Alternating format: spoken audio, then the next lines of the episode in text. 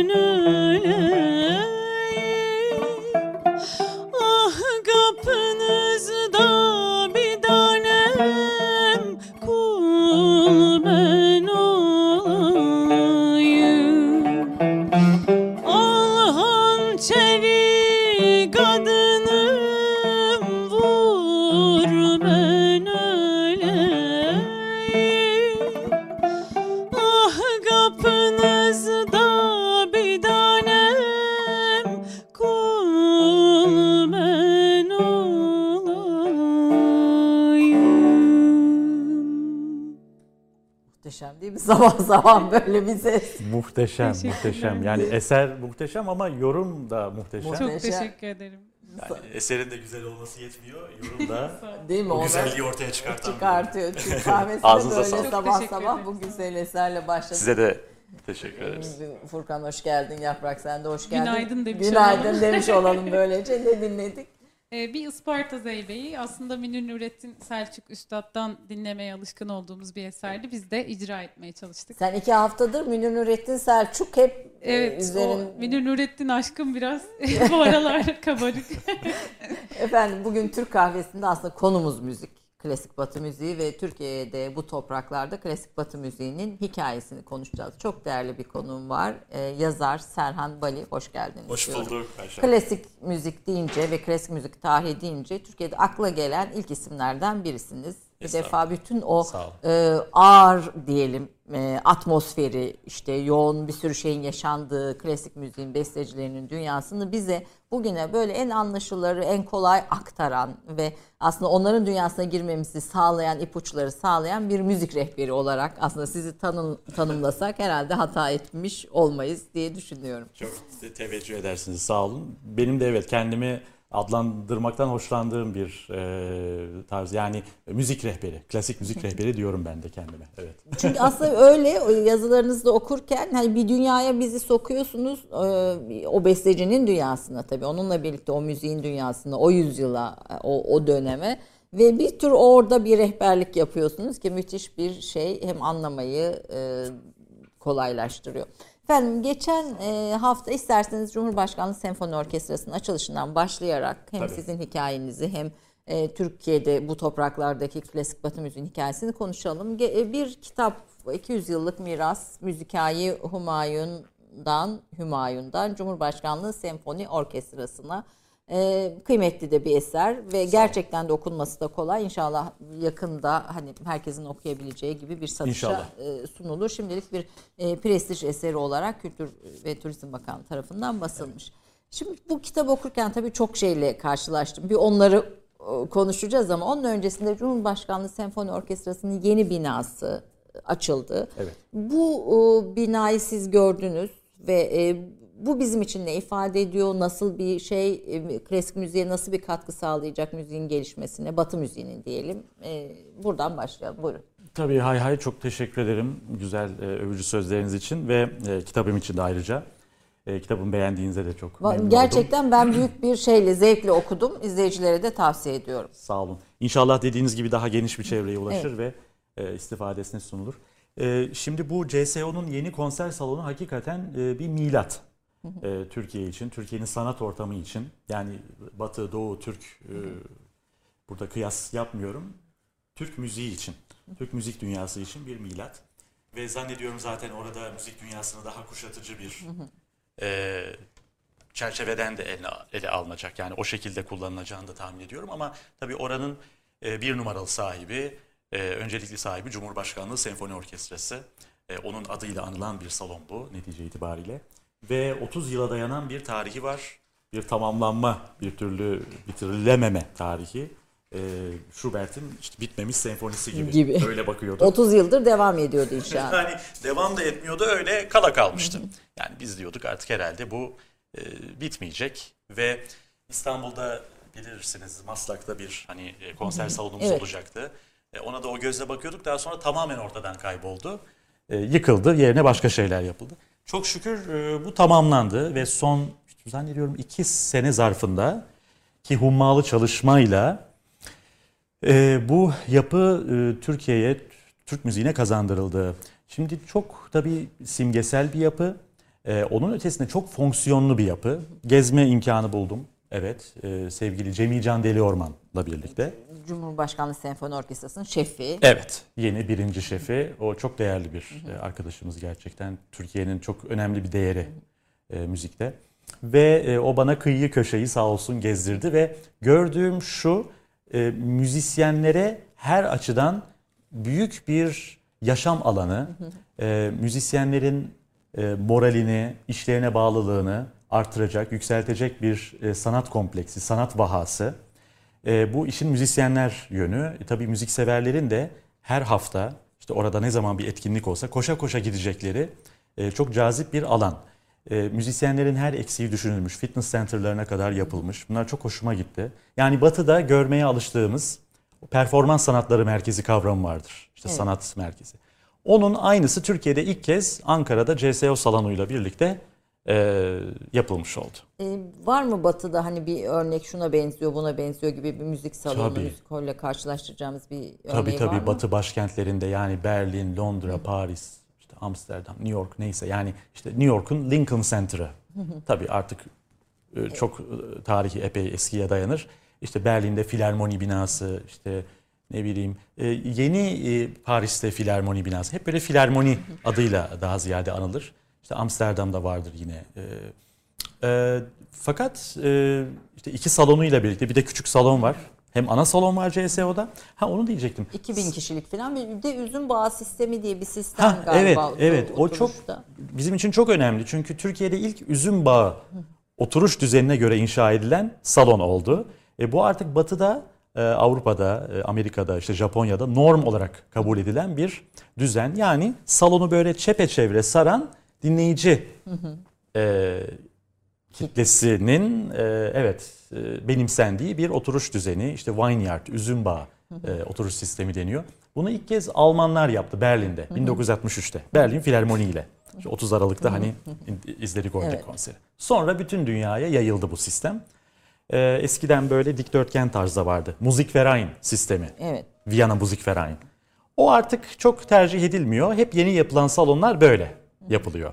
Bu çünkü müzisyenlerle müzik şey dinleyicilerin de kaynaşmasını sağlıyor ve salona daha fazla sayıda e, dinleyici girmesini evet. sağlıyor. Akustik olarak da herhalde e, özellik teknik özellikleri itibaren mimarisi çok özel ama e, iç akustiği de o noktada galiba son derece e, güçlü diyelim. Şimdi akustikten yana tabii çok merak ediyorduk. Çok yani şöyle bir salon yapılır.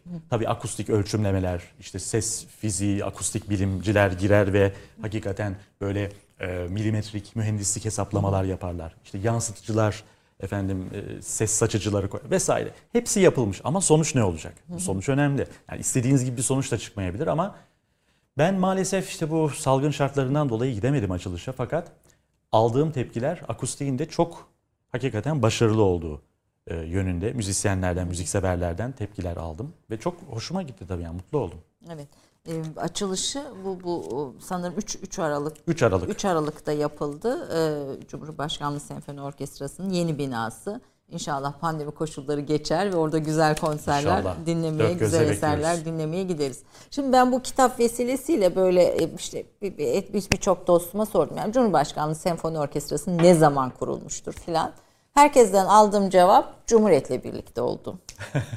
Şimdi e, iki, Adı üstünde. adı ve kitabın kapağını da gösterip şimdi o 200 yıllık miras kısmı kitabın kapağındaki şu 200 yıllık miras kısmını e, altını çizerek filan herkes böyle bir filan diye durdu. Ee, şimdi efendim bu Cumhurbaşkanlığı Senfoni Orkestrası'nın e, ilk kuruluşu ne zaman ve nasıl bir 200 yıllık miras dediğimiz şeyin bu e, Cumhuriyet öncesi 100 yıllık tarihinde böyle bir kısaca dinlersek sizden sevinirim. Tabii zevkle. Şimdi 200 yıllık miras demekle gerçekten orkestramızın kesin ve herkesce bilinmesi gereken tarihine e, bir nebze olsun ışık tutmuş olduk. Bu çok sevindirici tabii. Dediğiniz gibi Cumhurbaşkanlığı isminden hareketle herkes işte Türkiye Cumhuriyeti'nin kuruluşundan itibaren kurulduğunu sanır. Halbuki 200 yıllık yani 1826'ya kadar götürebiliyoruz. 1826'da ne oldu? Evet. Şimdi o tarih çok simgesel bir tarih. Neden o tarihe götürüyoruz? Çünkü işte o tarihte Muzikayı Hümayun. Yani Türkçe'ye padişahlığın müzik kurumu, işte padişahlık müzik kurumu gibi çevirebiliriz. Öyle bir isim. Ee, Hümayun malum padişahlık. İşte muzika, müzik İtalyancadan onda. Okay. Çünkü İtalyanca o dönemde müzikle özdeşleşmiş bir dil. Çok müzikal bir ulus. O yüzden oradan almışız. Opera filan tabii. Tabii tabii opera. Ama daha öncelikle tabii bunun e, fonksiyonel bir amacı var Ayşe Hanım. Yani neden Muzika-i Hümayun'a ihtiyaç duyuluyor? Çünkü malum 1826'da Yeniçeri Ocağı lağvediliyor. 2. Mahmut, Mahmut. döneminde. Ve tabii e, bunun yerine yeni bir ordu kuruluyor. Batı Mehter yok artık. Mehter gidiyor. Heh, mehter yok. Yani Yeniçeri Ocağı lağvedildiğinde mehter ne olacak? Orada bir e, şöyle bir anlaşmazlık, şöyle bir sıkıntı çıkıyor. Yeni kurulan ordu, işte Asakir Mansura-i Muhammediye, daha sonra kurulan, e, onun yerini alan ordu hangi e, ritimde, hangi müziğe göre yürüyecek? Yürüyüş temposuna uygun bir müzik. Yani bu böyle çok aslında hani fonksiyonel bir e, ihtiyaçtan doğuyor. Batı müziğini almak. Şimdi Batı müziği aslında böyle giriyor. E, bir anlamda askeri nedenlerle, e, askeri ihtiyaçtan dolayı. Muzika Humayun ilk kez bando olarak kuruluyor zaten. Banda, banda. Askeri bir şey. Evet askeri müzikler icra edilsin. İşte ordu bu müziklerle yürüsün. Aynı işte Fransız, İtalyan, Alman orduları gibi. Fakat sonra işin içine bakıyorlar ki bu derya deniz. Sadece bandodan ibaret değil, sadece üflemeli çalgılardan ibaret değil. E bunun yanına senfoni giriyor, girmeye başlıyor. İşte opera girmeye başlıyor. Yani saray e, bu müziği batıdan ithal etmeye başladığı andan itibaren tabii gelen hocalarla birlikte onların yönlendirmeleriyle bu batı müziği repertuarı yavaş yavaş böyle damardan Osmanlı Sarayı'na girmiyor. Osmanlı Sarayı'na tabii. Yani saraydır bunun öncüsü, yönlendiricisi. Ee, ikinci Mahmut seviyordu. Ama ondan sonra asıl Abdülmecit tabii Sultan Abdülmecit. Opera Koruyucu seven oldu. padişahlar diye bir başlığınız var yani Evet. padişahların opera, opera bir de tabii klasik batı müziğinin daha üst bir e, şeyi diyebilir miyiz yani biraz daha hani içinde tiyatrosu vesairesi bir sürü unsuru bu, bu- buluşturan bir şey. E, ona gelmeden önce 2. Mahmut Cuma Selamlığı'na çıkarken de yanında o askeri bando bu batı müziği Donizetti Paşa'nın bandosu. Evet. bandosu çalıyor ve kimse de ses etmiyor. Yani hani bu bir gavur adetidir, gavur müziğidir filan diye böyle bir e, şey de yok. Aslında gördüğüm tepkiler olmuş. Tepkiler olmuş fakat 2. Mahmut çok cesur bir insan. Yani çok cesur bir e, hükümdar. Bu tepkilere e, tepkileri göğüslemiş. Yani gavur padişah e, denmiş tabii. malum tabii 2. Mahmut için söylenmiştir. Yani bazı sofu diyebileceğimiz kesimler bu gavurlaşmadan tabii e, çok mustarip olmuşlar. Bu yani hani e, kanlarına dokunmuş belki de. Asırların efendim Türk işte geleneği işte nasıl e, Batı müziğiyle yer değiştiriyor, Yani niye giriyor? Cum- Cuma selamlı çok sembolik bir E, şey yani. yani, bir Osmanlı. Cuma selamlığında bile düşünün ki Donizetti Paşa'nın marşları çalıyor. bir, bir, gemi- acayip bir durum. Acayip bir durum ve Donizetti Paşa'ya tabii nasıl ulaşıyorlar filan bunun detayı kitapta Evet. elbette var ama bir gemi dolusu müzisyen ve müzik aleti Donizetti Paşa ile İstanbul Limanı'na yanaşıyor diyorsun. Evet, evet. 1828 yılında İstanbul Limanı'na yanaşıyor. Öyle anlıyoruz. Bize gelen tanıklıklar yani e, o dönemde yazılan bir kitap var işte Charles McFarlane öyle diyor. Bir gemi dolusu dediğiniz gibi müzik müzisyen indi. E, tabii bir gemi dolusu derken yani şimdi Türkiye'de Osmanlı'da o dönemde bu müziği icra edecek insan yok. E, tabii batıdan gelecek bu insanlar. E, ama gelen ilk insan İlk simgesel insan Donizetti Paşa. Meşhur İtalyan opera bestecisinin ağabeyi. Giuseppe Donizetti geliyor ve burayı çok benimsiyor. 28 yıl kalıyor. ve işte o fitili ateşleyen o. Yani e, çok önemli bir figürdür tabii bizim için. E, 28'de geliyor. 2 yıl önce kurulmuştur. Musikal Humayun. O yüzden 1826 diyoruz. 28 yıl boyunca takip eden sultanlara hizmet veriyor. Bando şefi olarak Musikal Humayun'un komutanı, işte baş muallimi, ee, işte Osmanlı Sultanı'nın baş ustakarı e, sıfatlarıyla. Hatta bizimkiler Don İzzet derlermiş. Donizet Türkçeleştirilerek. Türkçeleştirilerek. Evet Türkçeleştirerek. O Türkçe de öğreniyor herhalde tabii bu 28 yıl boyunca. öğrenmiş. Ee, çok becerikli bir adam. Hamparsu notası, notası, e, notasını öğren- öğreniyor. İşte Batı müziğinden Türk müziğine transkripsiyonlar yapıyor falan. Yani bizimkileri eğitiyor. Yani e, çok önemli bir iş yaptı. Ondan sonra tabii diğer İtalyanlar. O dönemde opera aslında e, çok halkla bütünleşik bir sanat. Bugünkü gibi değil. E, insanlar operaya gidiyorlar. Başka bir eğlencelik yok. Yani yüksek eğlence adı altında bir tek opera var. E, o yüzden sultanlarımız operaya Düşkünler. düşkünler. Çok merak salmışlar. Abdülmecit özellikle. İnanılmaz bir opera tutkunu. Abdülhamid'e kadar olan gelen sultanlar içinde en e, fazla opera tutkunu olan o. Pera'ya gidiyor sık sık. Naum tiyatrosunda operalar izliyor. Pera tiyatrosunu, işte Naum'un tiyatrosunu. Yangından sonra işte onun tekrar ayağa kalkması için çaba sarf ediyor.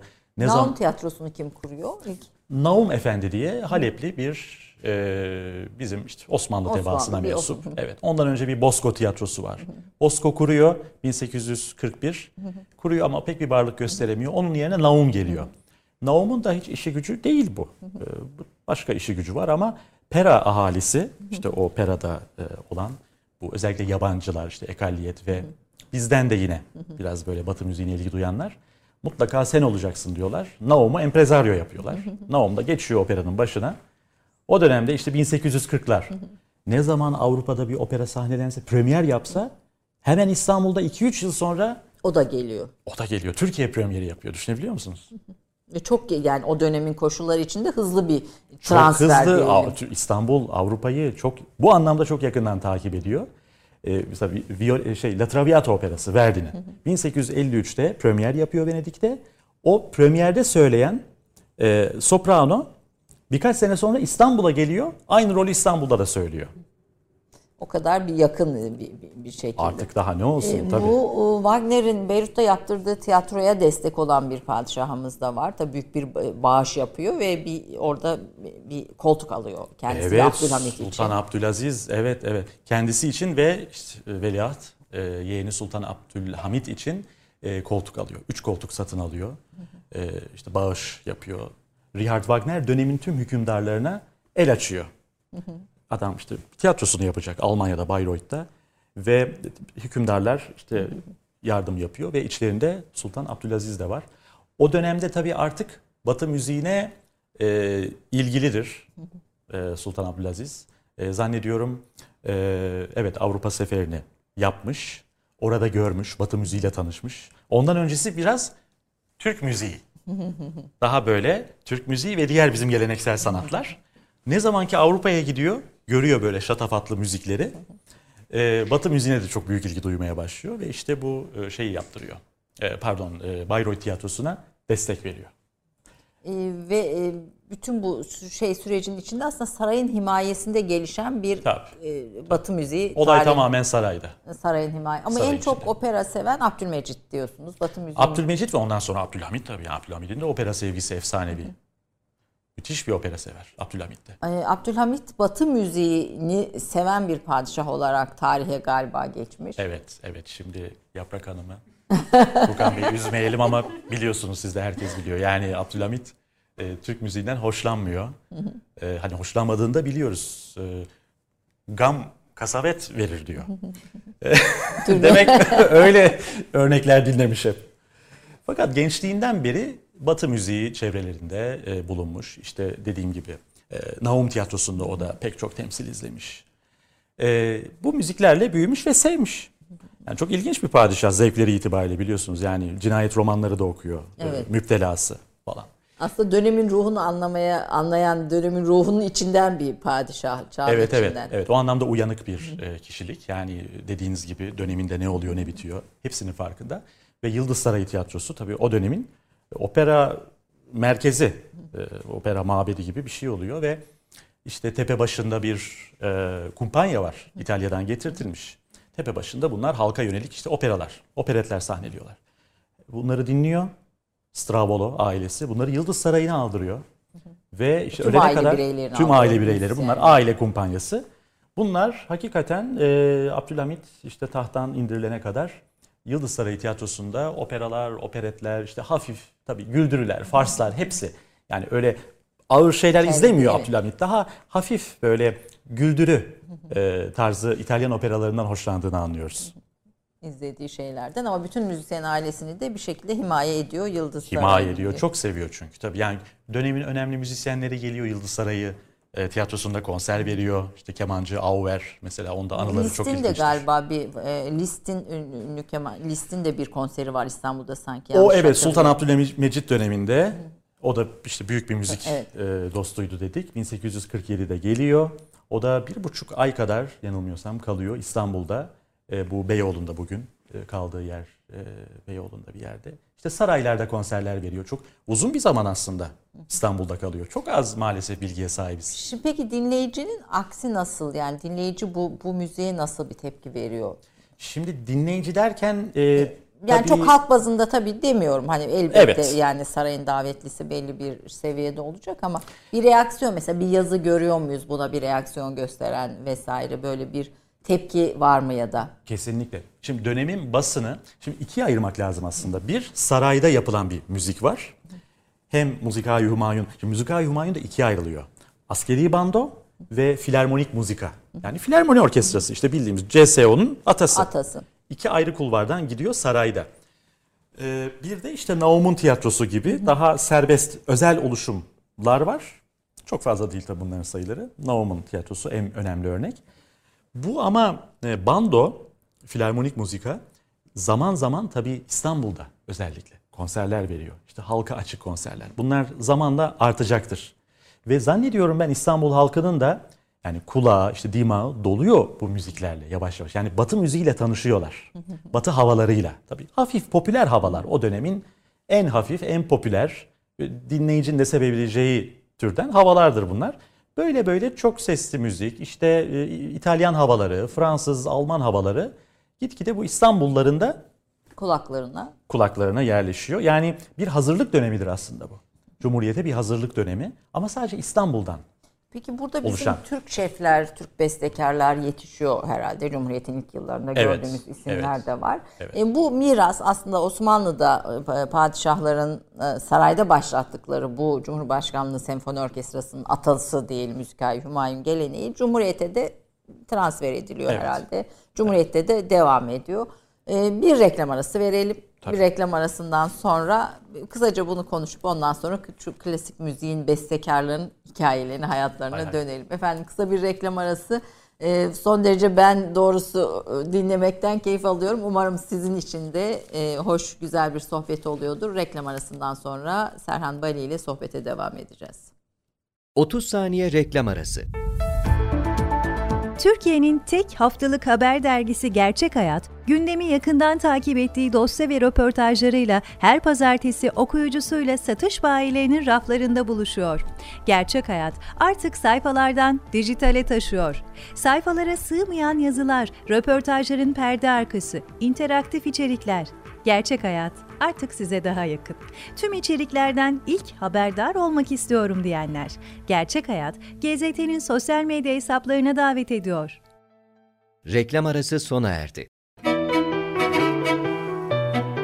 1973 Ankara doğumlu olan Serhan Bali, İstanbul Üniversitesi İktisat Fakültesi Uluslararası İlişkiler bölümünden 1995'te mezun oldu. Aynı bölümde 2. Abdülhamit'in dış siyaseti üzerine yüksek lisans tezini tamamladı. Hala aynı üniversitenin Atatürk İlkeleri ve İnkılap Tarihi Enstitüsü'nde doktora çalışmalarını sürdürüyor. 2000'li yılların ilk yarısında Bilgi Üniversitesi'nde Atatürk İlkeleri ve İnkılap Tarihi dersleri verdi. 1995-2002 yılları arasında özel sektördeki yöneticilik deneyiminin ardından 2002'de aylık klasik müzik dergisi Andante ile süreli yayıncılık alanına girdi. 18 yıldır derginin genel yayın yönetmenliği görevini sürdürmektedir. 2001'den bu yana radyo programcılığı yapan Bali, Açık Radyo'da başladığı radyoculuk serüvenini bugün Borusan Klasik kanalında sürdürüyor. Klasik müzik gündemini yorumladığı yazı ve araştırmaları çeşitli gazete ve dergilerde yayımlandı. Andante dergisi tarafından Kültür ve Turizm Bakanlığı Devlet Opera ve Balesi Genel Müdürlüğü için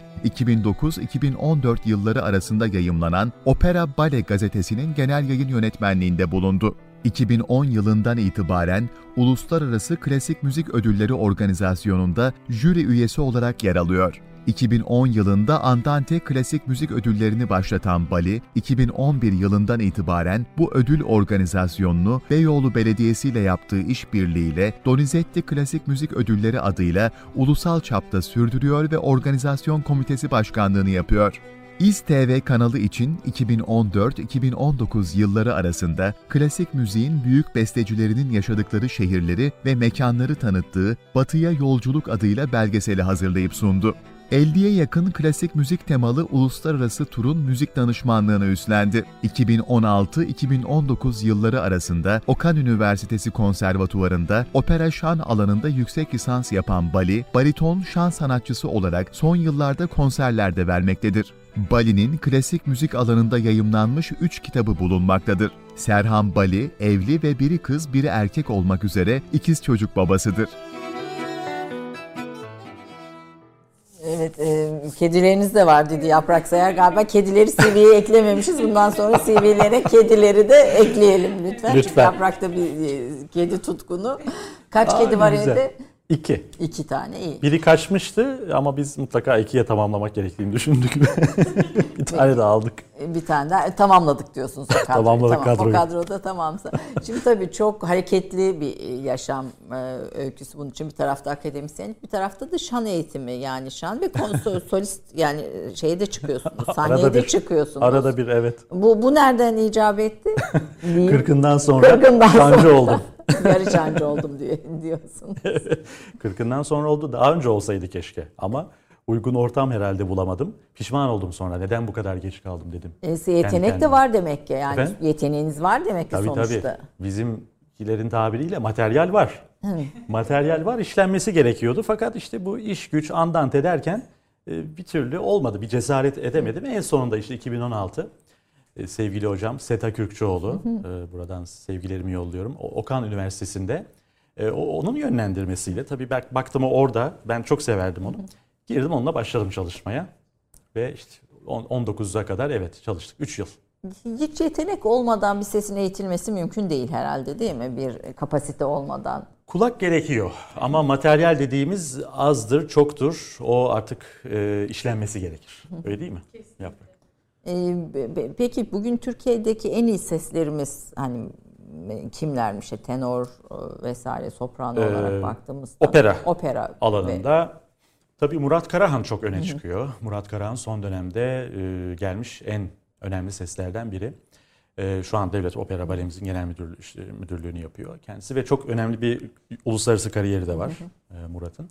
Onun dışında genç tabii Murat Karahan'ın meslektaşları, yaşıtları. E, yani hepsini şimdi isim isim tabii sayamayız ama benim özellikle dikkat çekmek istediğim konu Murat Karahan'dan sonra gelen jenerasyon. Yani şu anda 30'lu yaşlar, 40'lı yaşlarının işte 30'lu yaşlar diyelim süren hemen Murat Karahan'dan bir önce çok parlak seslerimiz var ve bunlar sadece Türkiye'de değil dünya operalarında da söylüyorlar. Söylüyorlar. Çok ilginç ve gurur duymamız gereken bir gelişme bu. Yani hatta şöyle söyleyeyim ben hiç unutmam onu. Ee, Almanya'da bir opera kurumunun başındaki yetkili şöyle demiş. Bu Türkler nereden çıktı? Son dönemde öyle bir patlama oldu ki bu son dediğim işte 10, 15 hadi 20 sene diyelim zarfında. Bu konservatuvarlardan mezun olanlar işte mezun oldular ve yurt dışına açıldılar. Çeşitli yarışmalarda derece alanlar derece aldıkları için yurt dışına gittiler, orada eğitim gördüler ve opera sahneleri kaptı bunlar. Yani Türklerde materyal çok iyi. Bizde materyal çok iyi. Dü- Dünya e, filarmoni orkestralarında çalan yani keman virtüözü veya viola Çok var. virtüözü olarak çalan da çok var. Ben bir Onlar iki- da yine son dönemde çok arttı. E, bu, bu dediğim işte bir patlama oldu.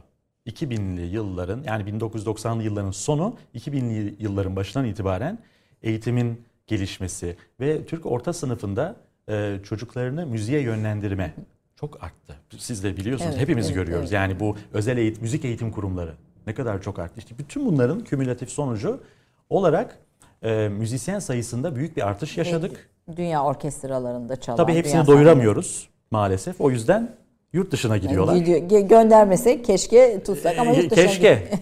keşke doyurabilsek ama ne yapsın çocuklar işte. Orada bizim lejyonerimiz oluyor onlar yani. E, tabii gururumuz onlar, oluyorlar. onlar sonuçta bir Türk ismi olarak orada bulunmaları da bizim için gurur verici. Elbette. E, şimdi müzik okulundan söz etmişken ilk müzik okulu ne zaman kuruluyor peki? İlk müzik okulu e, 1831 yani 1826'da işte Musika Humayun kuruluyor. Sonra e, bakıyor ki öğrenci lazım. Şimdi ilk öğrencileri Donizetti Paşa'nın Enderun'dan devşirdiği işte A çocuğu, bey çocuğu e, onlarmış. Fakat daha sonra tabii daha düzenli bir e, öğrenci e, gerekiyor. E, sirkülasyon gerekiyor. Bunun için eğitim kurumu. Eğitim kurumu kuruluyor 1831. Hatta ilginçtir yani aslında ilk konservatuvar bile denilebilir. Yani bando ve daha sonra işte filarmoni orkestrası e, müzisyeni olmaları amacıyla yetiştiriliyor bu çocuklar orada. Fakat şunun için söylüyorum mesela Rusya'da daha geç başladı konservatuvarlaşma. Bizde hep böyle Rusya-Türkiye karşılaştırması yapılır. Onlar da müziğe geç girdiği için, Batı müziğini geç aldıkları için bizim gibi. Onlar bizden bir 100 yıl önce girdiler bu işe. Ama e, 1860'ların başından itibaren onlar konservatuvar sistemine geçti. Moskova ve Petersburg'da konservatuvarlar kuruldu. Biz onlardan bir 30 yıl kadar önce e, kurmuşuz. E, Muzikayı Hümayun Okulu. Daha sonra tabii Mızıka okullaşma artıyor. peki. Tabii. Ama işte onların farkı şu, onlar daha geniş bir tabana yayabildiler. 100 yıl önce başladıkları için. Bizde daha elit, Elit kaldı. heh, elit kaldı. Elit zümrenin e, çocuklarının e, efendim işte eğitim gördüğü bir alan olarak. Daha sonra tabii kitleselleşti bizde de zaman içinde. Ee, bugün bildiğimiz anlamda konservatuara dönüşmesini daha sonraki yıllarda görüyoruz herhalde. E tabii bizde Cumhuriyet döneminde aslında Batı tarzı işte Ankara Devlet Konservatuarı. Konservatuarı Bakın daha tam sonra 100 yıl sonra 1936. onu soracağım işte tam o Ama çok affedersiniz İstanbul e, Konservatuarı tabii belediye konservatuarı e, 100 yıl başında itibaren e, kurulmuştur. O da işte önce e, iki e, tedrisatta eğitim veriyordu. İşte Doğu Batı sonra Doğu kaldırıldı. Batı olarak devam etti falan. Bizde malum bu Doğu Batı Kavgasının. e, kavgası Cumhuriyet'in ilk yılları. hararetli yaşanmıştır maalesef. Ama biraz böyle klasik batı müziği e, başımıza vura vura mı bize böyle bir se- sevdirilmeye çalışıldı? Hani böyle Hemen- tepemizi tokmakla vura vura hani Hemen bu sonuca geliyoruz tabii de. öyle bir şey öyle bir şey oldu mu yani öyle bir Ya öyle dönemlerde yaşanmış tabii. Yani ne diyelim devrimin heyecanı, işte inkılaplar.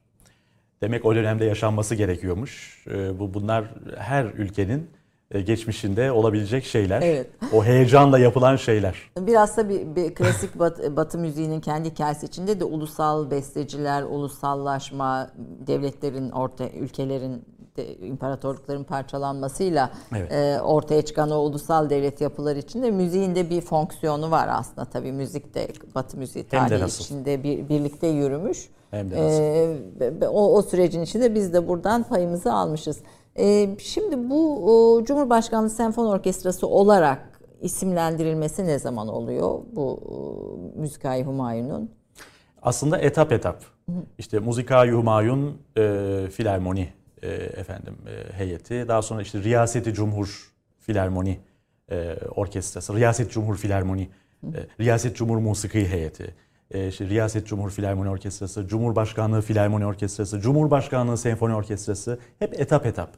E, tabii Atatürk'ün Mustafa Kemal Atatürk'ün 1924 yılında yani Cumhuriyet'in kurulduktan hemen bir yıl sonra orkestrayı Ankara'ya e, getirtmesi, e, efendim çağırması ve e, İstanbul'dan Ankara'ya taşınmasıyla birlikte işte Riyaseti Cumhur Musiki Heyeti e, adını alması çok önemli bir süreç. Yani işte orada aslında Osmanlı'dan Cumhuriyet'e intikal eden Bir köprü kuruluyor. bir köprü kuruluyor. Birkaç önemli kurumumuzdan biri.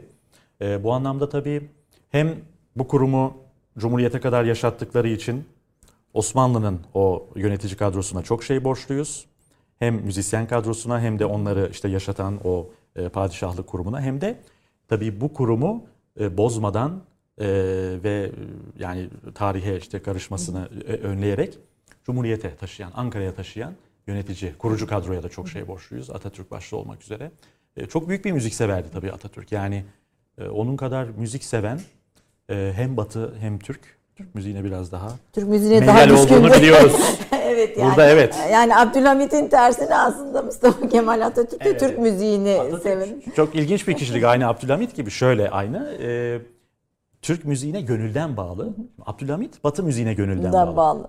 Atatürk de Türk müziğine gönülden bağlı. Bu çok açık ama Batı müziğinin de ulusu için, Türk milleti için, Türkiye Cumhuriyeti'nin çok önemli olduğunu ve bir e, bir devrim aracı olduğunu, bir çağdaşlaşma aracı olduğunun çok müthiş farkında. Yani bu, bu farkındalık olmasaydı müziğimiz de bu noktada olmazdı. Olmaz evet. Yani sonuçta radyolarda e, Türk müziğinin çalınmasını yasaklıyor ama kendisi dinliyor yani. İşte o dediğim gibi devrim heyecanı, e, o da çok Atatürk'e e, atfedilmez yakın çevresinin daha bir Evet. heyecanı olarak malum. E, işte Şükrü Kaya vesaire. Ama bir dönem göz yumuldu açık 1934'te. Ama bakın çok ilginç Anadolu'dan tepkiler geliyor. İstanbul'dan, büyük şehirlerden müziğimizi bize geri verin diyorlar. Yani müziğin bir insan topluluğunun, bir halkın duygu ve düşüncelerini ifade etme de ne kadar önemli bir araç olduğunu olduğunu. ve müzikten vazgeçilemeyeceğini, e, bir müziğin yerine bir başka müziğin ikame edilemeyeceğinin çok önemli bir göstergesi. göstergesi. Peki bu müzik tarihimiz içinde Türk Donizetti Paşa evet hani İtalyanlar, İspanyollar e, e, filan da olmuş tabii bu sürecin içinde Arando filan var. Evet. E, Türk olarak hangi isimleri e, bugüne getiren olarak e, bugünkü devamlılığı sağlayan kimleri sayabiliriz? Şimdi o kişilere ben e, Saffet Bey, Safet Atabinen tabii Türk müziğinin aslında birinci jenerasyonu denilmesi. Donizetti ekibinin yetiştirdiği. Donizetti ve ekibinin, Donizetti ve sonrasında gelen e, yabancı paşaların, paşaydı biliyorsunuz. Evet. Paşaların yetiştirdiği ilk kuşak. Türk müzisyenler. Saffet Atabinen, Zati Arca, işte klarnetçi Mehmet Ali Bey ve tabii Osman Zeki Üngör. İstiklal Marşımızın da bestecisi. Bestecisi, evet. Yani bu insanlar, bu insanlara aslında biz yeterince önem vermiyoruz. Biz tabii doğal olarak Türk beşlerinden başlatıyoruz Türkiye Cumhuriyeti'nin ilk e, besteci kuşağı olmalarından dolayı. Fakat e, bu Türk beşlerine giden yolu hazırlayanlar da bu insanlardı. Bu bir süreçtir.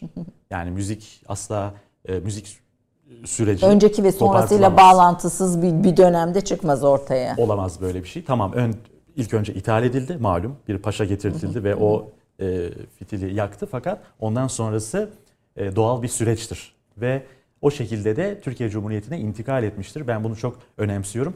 Neden önemsiyorum? Çünkü o insanların hakkını vermemiz gerekiyor. Saffet Atabinen 2. Abdülhamid'in Paris'e müzik eğitimine gönderdiği bir e, önemli ve Türk ilk Türk orkestra şefi. E, o, o dönemde e, Paris'te müzik eğitimine Abdülhamit döneminde gönderilen kaç kişi var yaklaşık? İki kişi biliyoruz. İki kişi Bir biliyoruz. Vondra Bey, CSO'nun ilk kemancısı, ilk baş kemancısı diyoruz Evet. hatta ona. Vondra Bey. Charles, evet, Charles Vondra Bey. Bir de bu Saffet Atabinen. E, O da fazla değil. Bir, bir, bir buçuk yıl mı ne eğitim görmüşler.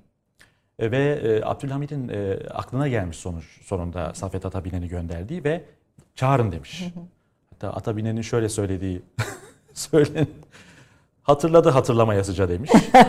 Hatırlamasaydı kalacaktı. Yani kalacakmış belli ki. Çünkü Sensans'la dostluğu varmış. Öyle mi onda? Çok orada demek yerini yapmış. Yerini yapmış. Saffet Bey. Evet. Ama gelmiş burada da çok önemli yararlılıklar sağlamış.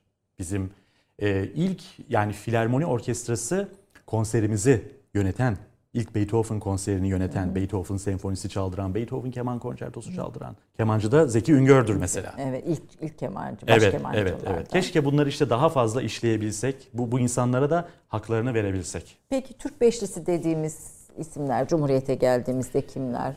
Şimdi Cumhuriyet'e geldiğimizde artık müziğin kitleselleştiğini yani ne demek? Ee, tabii ne dedik? Şimdi Osmanlı'nın son yüzyılında tabii müzik daha bir elit zümresiydi. Halka da işte daha popüler havalarla bu müzik öğretilmeye, benimsetilmeye çalışılıyordu. Fakat tabii e, müzik devrimi dediğimiz bu süreçle birlikte e, Cumhuriyet'in ilk yıllarından itibaren bu Batı müziğinin de daha geniş kitleler, kesimler tarafından benimsetilmesi gibi bir amaç işte e, kullanıyor ve bunun için işte hmm, Musiki Muallim e, Mektebi kuruluyor 1924'te. Müzik Öğretmenleri Okulu. E, ve hemen e, işte çok e, başka e, tabii CSO bu- burada çok önemli bir rol oynuyor. Yine CSO'nun halk konserleri bu bağlamda önem kazanıyor ve ilk 1920'lerde e, bu Türk beşleri yavaş yavaş bu gençler tabii temayüz ediyorlar ve onların batıya yollanmaları sağlanıyor. Bakın yine aynı süreç. Yani Türkiye'de henüz onları yetiştirecek bir Ortam ortam yok. Yine gidin diyorlar ve Batı'nın en ileri müzik tekniklerini alın. İşte Atatürk'ün direktifiyle bunlar gidiyorlar. İşte Cemal Reşit Rey, Ahmet Adnan Saygun, Necil Kazım Akses, Hasan Ferit Alnar, Ulvi Cemal Erkin. Hatta Ekrem Zeki Ün, Osman Zeki Üngör'ün e, oğlu Ekrem Zeki Ün'ü de katmak lazım. Gidiyorlar, e, yurt dışından alıyorlar. Hepsi de dönüyor. Dönüyor ve burada işte onlar da ikinci fitili, üçüncü neyse diyelim e, yakıyorlar. İşte Donizetti Paşa, Atabinen Üngör ve Türk Beşleri. devam ediyor. Devam ediyor. Ee, tabii bu, bu dönemde opera, Bunlar Özso- nefer. o Özsay operası filan bir takım opera besteleri Evet, e, Özsoy Operası, önemli şey. ilk Türk Operası. Evet, ilk Türk Operası. Çok başarılı olmasa da ilk Türk operası olarak Tabii tabii Saygun'un o gençlik eseri ve çok ama bir buçuk ayda e, besteli. yazmak. İran Şahı'nın sanırım gezisi İran Şahı'nın evet Türkiye gelmesi gezisi dolayısıyla. Ya, e, çok sipariş veriliyor. Şimdi peki Türkler hakkında yapılan operalar var Bir mı? buçuk ay pardon üç hafta bir Üç buçuk ay haftada oldu. çok Hatta hızlı. Atatürk demiş ki biz üç haftada opera besteletmiş bestelemiş ulusuz. El verir ki elebaşı davasına inansın demiş. Yani çok gururlanmış. Bu şey. Peki e, Türkler hakkında yapılmış operalar var mı? Tabii hem de nasıl. Saraydan kız kaçırmayı biliyoruz. Tabii saraydan kız kaçırma. Ya benim o konuda şöyle bir düşüncem vardır. Saraydan kız kaçırmaya biz yeterince önem vermiyoruz.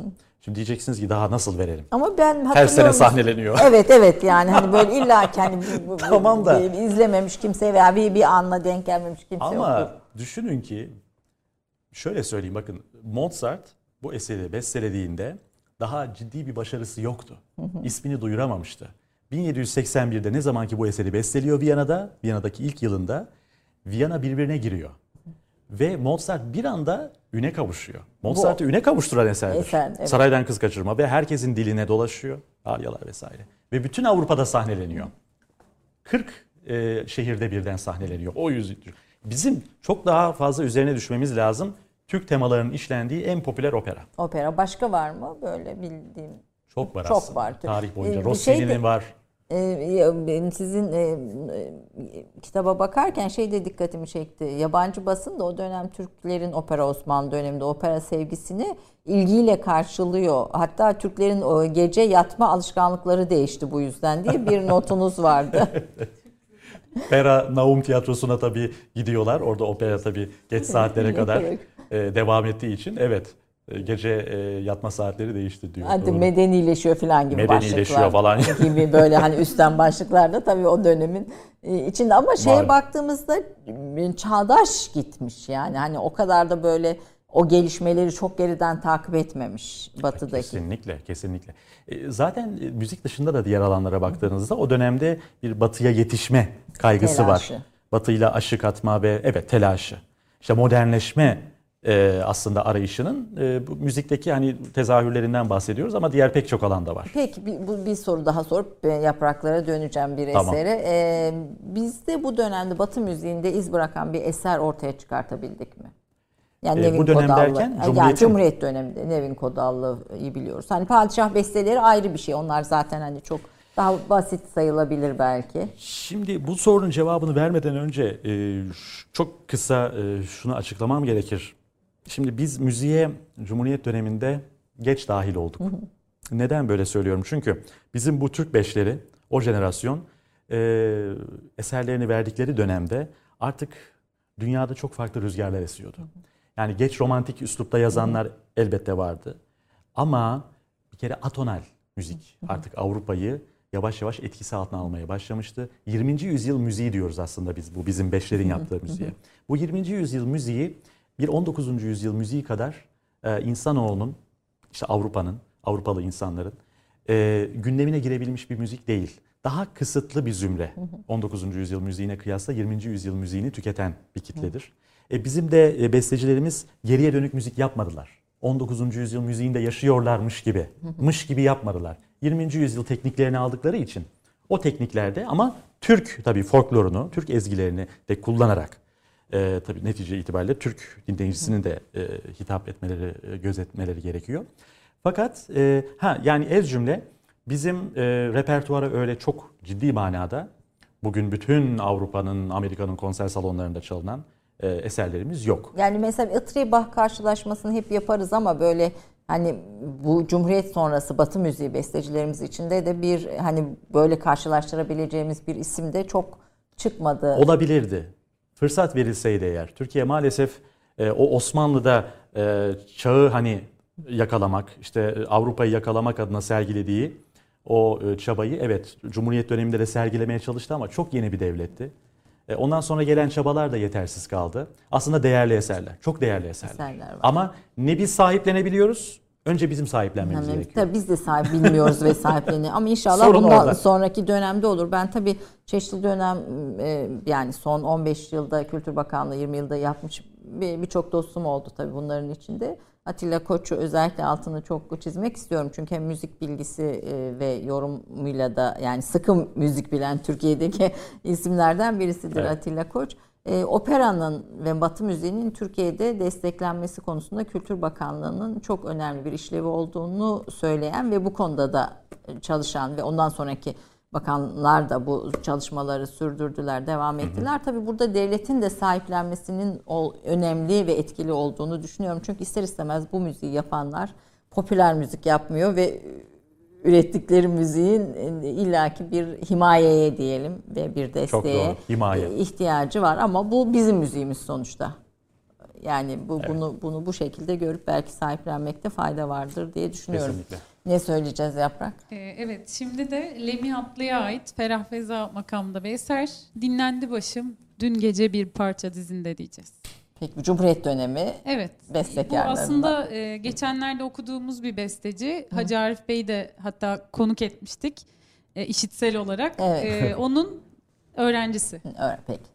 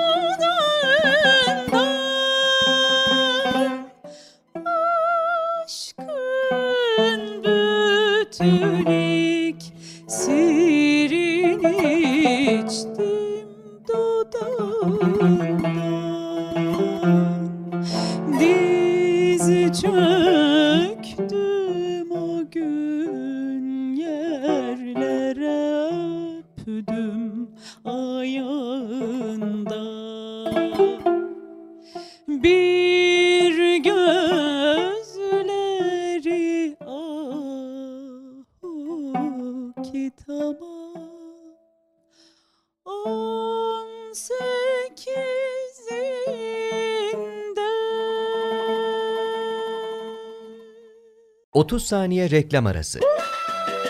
Birinci sınıf bir kültürün, birinci sınıf bir düşüncenin, birinci sınıf bir duyarlılığın dergisi Cins, hem edebiyat dünyamızın önde gelen isimlerini hem de yeni kalemleri ağırlıyor. Her ay bayilerden ulaşabileceğiniz Cins dergi, dijital dünyaya da yeni bir kapı aralıyor. Sayfalara sığdıramadığımız kıymetli yazılar, merak ettiğiniz yazarlarla cins sohbetler, dergiden ekrana yansıyacak röportajlar ve tabii podcast. Şimdi sizleri Cins'i tüm sosyal medya mecralarından ve gezete.com adresi üzerinden takip etmeye davet ediyoruz. Reklam arası sona erdi. Türk Kahvesi'nin son bölümünde değerli konuğum Serhan Bali ile birlikteyiz. Aslında Türk Kahvesi'ni galiba biz böyle 2-3 saat falan yapsak konularımız ancak yetecek gibi en azından değineceğiz gibi görünüyor. Bir buçuk saat böyle çok az hızlanıyor. Hele son bölümde hızlanıyoruz. Ben de şimdi son bölümde tamam. hızlanarak Önce şu kadın meselesini Twitter'da çok gündem oldu. Sizin 2007'de e, yazdığınız bir yazıda Viyana Filarmoni Orkestrası'nda kadına olan tepkiyi söylemiştiniz ve kadın olmadığını hani çok göstermeyelik olduğunu söylemiştiniz. Tabii 2007'den bu yana 13 yıl içinde evet. hani değişmiş ve kadın personel de var ama orada temel mesele kadına bakıştı aslında. Ben de o yüzden e, onu söylemiştim bir tutucu taraf var. Nedir işin aslı biz sizden öğrenelim. Şimdi Viyana çok tutucu bir şehirdir. Viyanalılar çok tutucudur. Geleneklerine çok bağlıdır. E, hatta Viyana'ya her şey hani daha sonradan gelir diye bir laf vardır. Çünkü kolay kolay alışkanlıklarından vazgeçmek istemezler. Müzikte de aynısı geçerli. Bu e, geleneklerine çok bağlı olmalarından ve o çok özgün olduklarını, özgün olduğunu düşündükleri hakikaten hakları da var. Hı. Tınılarını korumak adına bir Viyana tınısı, bir Viyana Filarmoni tınısı var ve Viyana Filarmoni'nin müziğe ve eserleri yorumlamaya yaklaşımı var. Bu bize özel, çok özel ve bu çok e, yani açıkçası erkek kültürü diyorlar idi. Bir Bunu erkekler çok, kulübü diyorsunuz. Erkekler zaten. kulübüydü tabii. Yani 2000'li yılların başına kadar. Bunu kendileri de söylüyorlardı. Hiç yüksünmüyorlardı da. Hani böyle meydan okuyorlardı. Biz böyleyiz diyorlardı. Ama çok tepkiler geldi tabii her taraftan. E, hem Avusturya içinden, hükümetten, hem Amerika'dan. Bak bir daha sizi davet etmeyiz. Ha dediler. Bir Viyanalılar böyle bir düşündü, kendilerine geldi. Ve e, o işte 2000'li yılların başına itibaren böyle tedricen kadın müzisyen sayısı arttı. Şimdi işte geçen gördük 1 Ocak konserinde e, iki gün önce. Hı hı. Hakikaten çok arttırmışlar sayıyı. Yani e, düşünün ki bir ara e, arpistleri bile erkekti. Hı hı. Ki arpistlerin hani hep orkestrada kadın, hep kadın olduklarını kadın, bilirsiniz. Daha sonra kadın arpist aldılar. Kadınlar öyle girdi bir kadın müzisyen ve o da arpisti. Ama şimdi görüyoruz ki baş kemancı yardımcısı kadın, Bulgar bir kemancı. Onun dışında pek çok kadın var. Yani zihniyetlerinde bir değişim e, olmuş mudur peki? Çünkü zorlamayla, o... zorla artık o noktaya doğru tabii e, kadın hareketi çok e, malum yol aldı e, ve dünyadan gelen tepkiler ve baktılar ki artık yani bu tını tamam da ee, Kadınlar da bu Viyana tınısını yapabilir yani. Yapabilirler. Kadınların bir takım işte e, onların sorun olarak düşündüğü e, durumlar çok da sorun olmuyormuş demek ki. Peki bizim bu Türk tınısını kadınlar yapabiliyor mu yani? Kadınların bu konuda bir yetenekleri Bizde durumda. orkestralarda kadın müzisyen sayısı çok fazla. Yani erkeklerle kadınlar bizde neredeyse eşittir e, devlet senfoni orkestralarında. Şeyde e, Türk müziğinde öyle mi yaprak? Hı. E, Türk müziğinde de bolca icracımız var bizim, kadın icracımız. Hı-hı. Yani böyle bir bakış açısında eşitlik söz konusu. Peki. Burada Bizde de öyle. Kadına erkeğe bakışta hiçbir farklılık yoktur. Yani kadınlar da çünkü birinci sınıf usta kaliteli müzisyenlerdir erkekler gibi. Sizin hatta andantelerin bir sayısında görmüştüm. Kadın müzisyenlerle ilgili bir şurada gördüm galiba. Ee, Şu altta kalmış olmalı Ayşe Hanım. Şu CSO kitabının altında. Şunun ben, alt değil mi? Ben çünkü önüme koydum onu. Buyurun. Burada e, müziğe emek veren kadınlar, Dünya Kadınlar Günü vesilesiyle evet. yapmışsınız. E, evet. E, klasik müzik tarihinde etkin kadın isimleri var mı? Kadın bestecilerden yana şöyle bir şanssızlık var e, maalesef, talihsizlik. Ee, aslında çok iyi kadın besteciler var. Hatta ben dün düz zannediyorum Clara Schumann'ın eserlerini biraz dinledim. Ee, denk geldim. Aslında her zaman dinlemem. Robert Schumann'ın karısı. ve çok dönemin en ünlü piyanistlerinden biri ve çok iyi bir besteci fakat gölgede kalmış. Hep böyle kadın besteciler gölgede kalmışlar. Yani öne çıkarılmamışlar. Çünkü kadının o e, çağlardaki konumu, e, rolü belli. Yani çok yetenekli olsa bile senin rolün belli, sen bu rolü aşma, erkeğin önüne geçme gibi bir anlayış onlara çarpmış. Batı müziği deyince 19. yüzyıl bizim için 19. E, yüzyıl bestecileri öne çıkıyor 18 ve 19. Öne çıkıyor, daha fazla dinleniyor. Kuşkusuz Beethoven'dan itibaren yani bugün repertuara baktığınızda en fazla dinlenen, sevilen besteciler onlar.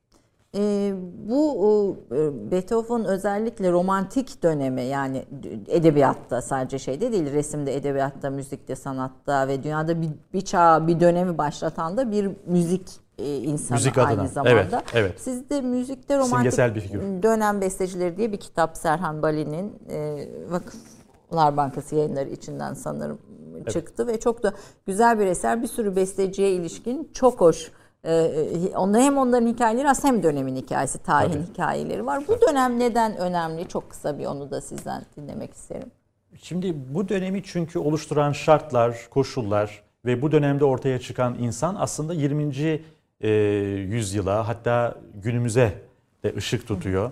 E, tamam biz yani aydınlanma, işte rasyonalizm vesaire o etaplardan geçti insanoğlu ama işte onların üzerine bir de duygu dünyası, zengin duygu dünyası, bu sınır tanımaz, bu coşkun, taşkın işte e, zincirlerinden boşanmış duygu dünyası. Bunu 19. yüzyıl romantikleri sadece müzikte değil malum başta edebiyat olmak üzere pek çok sanat dalında sergilemişler. Bu bize çok tabii e, şey geliyor, cazip geliyor. Bugün edebiyatta da yani e, en fazla okunan klasikler anlamında 19. yüzyıldır.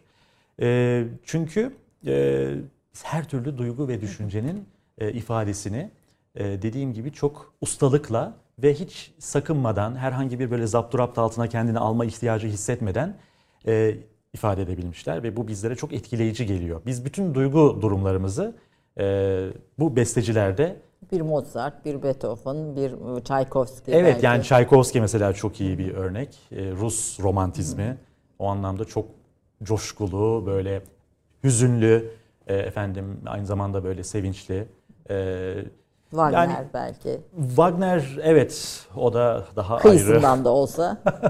Wagner'in dünyası çok ayrı bir dünya tabii. Töton, Alman, Cermen bir dünya o. Ona girmek her zaman kolay olmuyor. Bizim gibi Akdenizliler biraz zor giriyor açıkçası. mi? Tabii tabii. O çünkü çok kuzey daha Nordik bir e, kültür. Daha İzlanda'ya kadar uzanan, e, onların sagalarına kadar uzanan bir kültür. E, biz daha bizim zevklerimize baktığımızda İtalyan, Fransız ve daha böyle e, tabii Alman aynı zamanda ama e, daha sanki Akdenizli Çizgiyi bir çizgide operalar mesela İtalyan operası. Çok severiz millet olarak. bizi bize bizim kulağımıza daha yakın Evet. geliyor, ses geliyor. Tabii. Fakat bizden de Me- Mehmet Genç'i konuk ettiğimde değerli tarihçimiz Wagner dinleyerek eserlerini yazdığını, çalışmalarını yaptığını söylemişti. Demek ki bizde de hani onu yakalayan o- O Wagner dinleyerek. evet. E, Onu onu onu yakalayan bir şey var. Hani Wagner biraz aşk nefret. Yani nefret edeni de çoktur ama aşkla tutkuyla bağlananı da biraz ekstremlerde e, duygu skalasında bir besteci. E, Ben de çok severim o ayrı. Ama mesela ben çalışırken Bach dinliyorsunuz. dinlemeyi çok severim. Labirentlerinde böyle e, şey yaparım. Bach'ta e, biraz gezinirim. kilise müziği de var herhalde değil mi Bach? Bach'ta kilise müziği de var ama çalgı müziği de var. Tamamen işte klavye için yazdığı müzikler var. Piyano, org, klavsen. Ee, ama kantatları mesela çok güzeldir. Onları dinden soyutlayın kantatları. Mükemmel vokal müzikler. Opera gibi. Bugün ne bu müzik nerede görüyor, nerede karşımıza çıkıyor? Sizin notlarınızda da var mesela Tom, çizgi filmlerde diyelim. Tabii tabii. Hemen her yerde aslında Marşlarda filmler- veya ner- nerelerde mesela görüyor? aslında filmlere yapılan müzikler var yani soundtrack müzikler. Onlar da yani biraz sulandırılmış klasik müzik örnekleri. Bu orkestra müzikleri o hani böyle geniş geniş böyle. Kemanlar, evet. yaylılar, violonseller işte Howard Shore'un ne bileyim John Williams'ın Evet. o ayıl bayıldığımız değil mi? Star Eserler. Wars, Evet. Jaws vesaire, Harry Potter. Çok etkileyicidir çünkü. Ee, o tip müzikler böyle romantiktir, e, melodiktir ve dediğim gibi yaylıların böyle egemenliğinde bir müziktir. İşte çizgi filmler tabii. O çizgi filmlerle aslında jenerasyonlar klasik müziği sevdiler. E, Tom ve Jerry e, bu başta olmak üzere Tabii, herhalde. Mickey Mouse, Tom ve Mickey Jerry. Mouse, hepsinde bu klasik müzik e, eserlerini Hem de duyuyor. nasıl, hem de nasıl. Ee, hatta e, Amerika'da çok yapılmıştı bu. Walt Disney çok önem verdi bu işe. E, Fantazya diye bir film yaptı mesela. E, Leopold Stokowski yönetmişti. O filmde kullanılan e, klasik müzikler. Fantazya klasikleri diye geçer. O kadar benimsemiştir ki insanlar onları. Bizde klasik müzik izleyicisi çok genç. En genç ülke Türkiye diyorsunuz klasik müzik izleyicimiz. Doğru, çok genç e, dinleyici kitlelerinden birine sahibiz.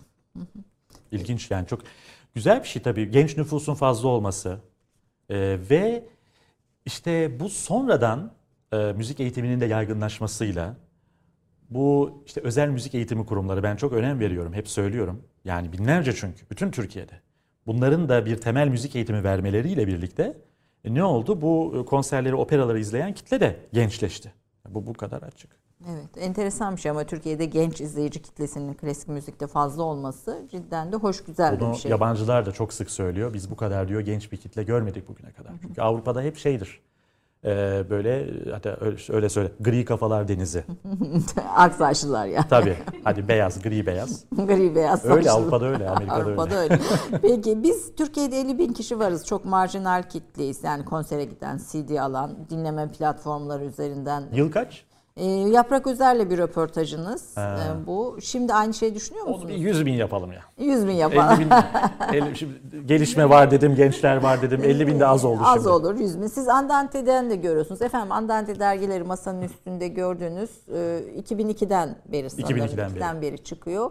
E, Serhan Bali'nin üstün gayretleriyle çıkan bir klasik Türk müziği. Üstün gayretleri diyorum çünkü bu kadar yıl e, bir dergi, bir spesifik sahada bir sanat dergisini çıkartmak bir emek ve çaba istediğini düşünüyorum. Estağfurullah. İlgilisi çok güzel bir çoktu. ekibiz şu anda. evet. Ben işte ortağım Ahu Ünalp, eşim Melike Bali, e, işte yardımcımız Onur Aydın. Böyle güzel kemik, çok güzel e, bir kitleyiz ve tabii yazar kadromuz sağ olsunlar bizlere başından beri destek veren, e, omuz veren çok seçkin bir yazar kadromuz var ve tabii e, az ama sadık bir okur kitlemiz. okur kitlesi spesifik olduğu için Spesifik, de tabii, yani tabii. sahasında ve Yani- klasik müzik sahasındaki bütün gelişmeleri burada görüyoruz.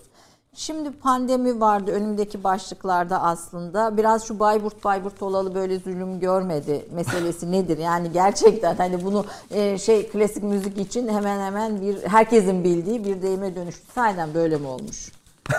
Öyle olduğu söyleniyor. Ee, CSO işte Bayburt'a gidiyor. Kitabımda da yer verdim. Ve e, hakikaten öyle bir söz artık kim ettiyse. Fakat şimdi bir Bayburtlu dostumuz da Kenan Yavuz buradan sevgilerimi yolluyorum. Kenan Yavuz e, diyor ki ben bunu kendisiyle kendisine söylediğim de ya diyor öyle bir söz vardır ama o şundan dolayıdır. Yani e, o kadar e, yanlış çaldılar ki Hani Bayburt Bayburt olalı böyle zulüm görmedim. Yani Bayburt halkı o kadar klasik müzikle yatıp kalkan bir halk ki hadi o da O tersinden söylüyor.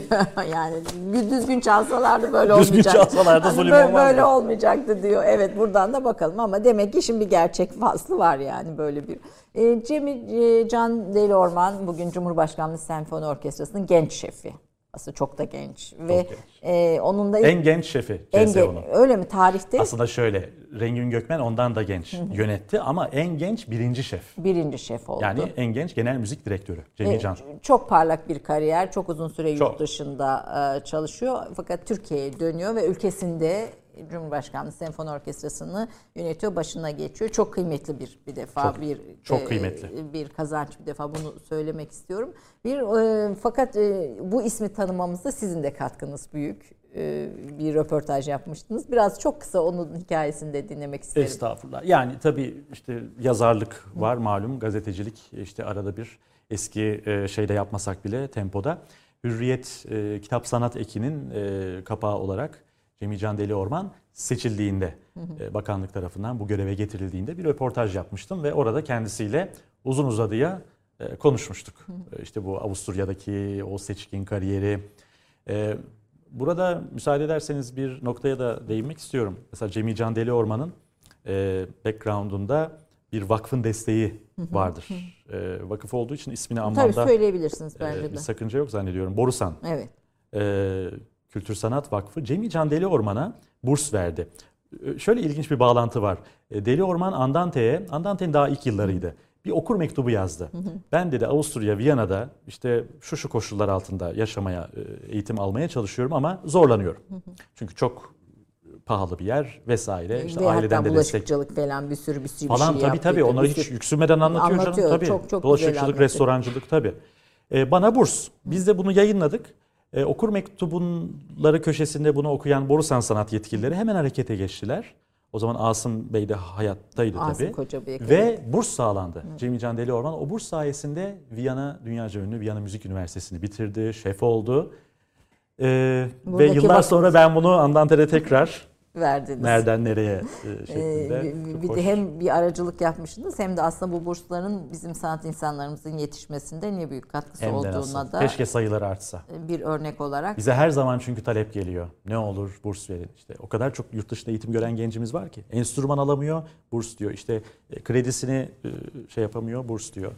Geçenlerde yine çok önemli bir piyanistimiz Kerem Ernur, Belçika Brüksel Kraliyet Konservatuvarı'nda yine böyle güzel bir bursla Anadolu Vakfı sağ olsun eğitimine şimdi devam edebiliyor. devam edebiliyor. Bu- bunun öneminde altını çizelim. Efendim klasik batı müziğini e, ve bunu yapan klasik batı müziğiyle uğraşan bir sanatçı kitlemiz var, kesimimiz var. Yani bunu daha geliştirmek ve bunu biraz daha bizim yapmak için diyelim veya bizimle buluşturmak için, daha geniş kitlelerle buluşturmak için ne önerirsiniz diyerek finalleyelim bir son mesaj olarak. En zor soruyla vallahi bitirdiniz. Evet. Çok yapılacak şey çok tabii. Yani zor derken nereden başlamalı? o kadar e, çok yani senfoni. Or- Cumhurbaşkanlığı Senfoni Orkestrası binasının yapılmış olması, bitmiş olması ve muhteşem bir salonun açılmış olmasını bir şey sayalım. Bir alt zemin olarak, bir önemli çaba olarak Şöyle cevaplamama müsaade edin. E, CSO kitabında ben bunu incelediğimde e, aşırı etkilendim. CSO 1900 işte 50'lerin sonundan itibaren Anadolu turnelerine başlıyor. Ama nasıl bir aşkla, nasıl bir tutkuyla yapıyorlar. Her yıl turluyorlar böyle. Sürekli turluyorlar. Karış karış geziyorlar Hakkari'ye. Hatta Sunakan Doğu turnesi açılacak. CSO deniyor ki Doğu turnesine gidiyoruz. Sunakan ben bizzat gitmek istiyorum diyor. Yani çok saygıdeğer bir davranış. Erzurum'a, işte Van'a, Hakkari'ye gidiyorlar. Şuna şuraya gelmek istiyorum. Bugün bu turneler yok. Ya bakın 59'dan itibaren başlamış Balıkesir'de 60, 70, 80 devam etmiş her yıl ve bunu bir misyon olarak, vatan görevi olarak görmüş. CSO'lu müzisyenler takdir edilecek bir hakikaten yaklaşım ama maalesef kesildi. Yani Anadolu'ya giden orkestra yok. CSO yıllar sonra üniversite tur, e, turneleri düzenledi. Çok güzel, başarılı bir düşünceydi. 2009'da başladı. E, ama bir yerde noktalamak zorunda kaldılar. İşte fon zannediyorum eksikliği oldu, sponsor.